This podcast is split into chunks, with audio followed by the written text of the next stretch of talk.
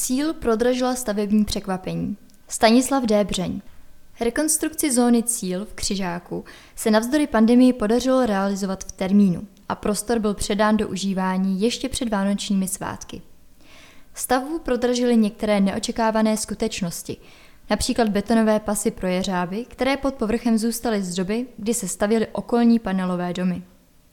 Symbolický vánoční dárek dostali obyvatelé žijící v blízkosti pěší zóny Cíl. Po několika leté přípravě a stavebních pracích, které probíhaly během roku 2020, se tento projekt dostal do cíle. O potřebě revitalizaci pěší zóny Cíl, tedy prostoru mezi obchodním centrem a panelovými domy, se hovořilo dlouhá léta. Zóna v Křižáku představovala jeden ze stěžejních revitalizačních projektů už minulého vedení radnice města Příbram. Vlivem mnoha komplikací, například spojených s výkupem pozemků, byla rekonstrukce zahájena až v březnu roku 2020. Rekonstrukce cíle se od počátku připravovala ve spolupráci s občany, majiteli nemovitostí a obchodníky, kteří v lokalitě působí. Mohli se vyjadřovat například v rámci tzv. pocitového mapování, kdy lidé vyjadřují emoce, které mají spojené s daným územím. Město rovněž komunikovalo s vlastníky okolních objektů a vyzývalo je, aby zvážili vhodnost oprav. V otevřeném výběrovém řízení na dodavatele stavby uspěla společnost Silnice Nepomuk. Renovace byla zahájena v polovině března loňského roku s předpokládanou dobou realizace 9 měsíců. Vlivem toho, že prostor je uzavřený a špatně přístupný pro stavební techniku, byl zde značně omezen pohyb chodců. Prakticky celou dobu, kdy probíhala rekonstrukce, však byl umožněn průchod k obchodům.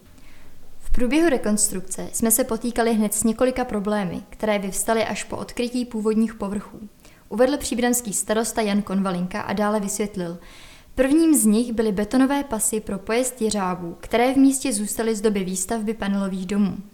Druhým překvapením bylo trasování rozvodů kabelové sítě ČES, které jsme zde od zmíněné společnosti dostali špatně vytyčené a museli jsme přistoupit k úpravě projektu.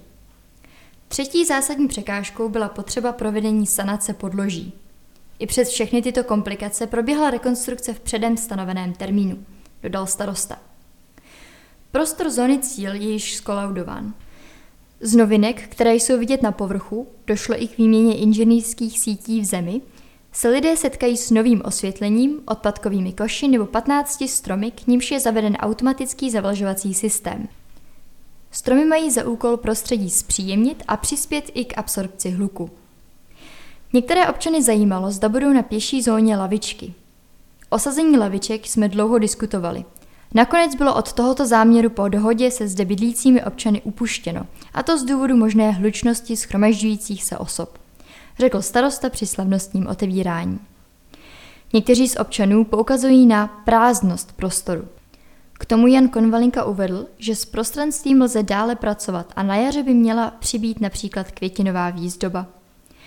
Někteří místní také předjímají, že použitá velkoformátová dlažba bude praskat, pokud se po ní budou pohybovat například vozidla údržby.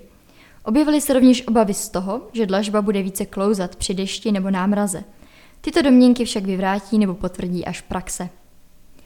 Rekonstrukce měla původně stát necelých 10 milionů korun. Více práce však přinesly také zvýšené finanční náklady a tak stavba vyšla na celkem 13 milionů 389 tisíc korun. U každé větší stavby lze předpokládat více práce. Vzhledem k povaze problémů a souvisejících víceprací na této stavbě se cena navýšila uvedeným způsobem. Informoval Jan Konvalinka a doplnil, kdybychom pod povrchem nalezené problémy znali, promítly by se do vyšší ceny díla ještě před jeho realizací – Nejedná se tedy o své volné zdražování celého projektu. Na uskutečnění přestavby byla rovněž čerpána dotace ze státního fondu podpory investic ve výši 4 milionů 545 tisíc korun.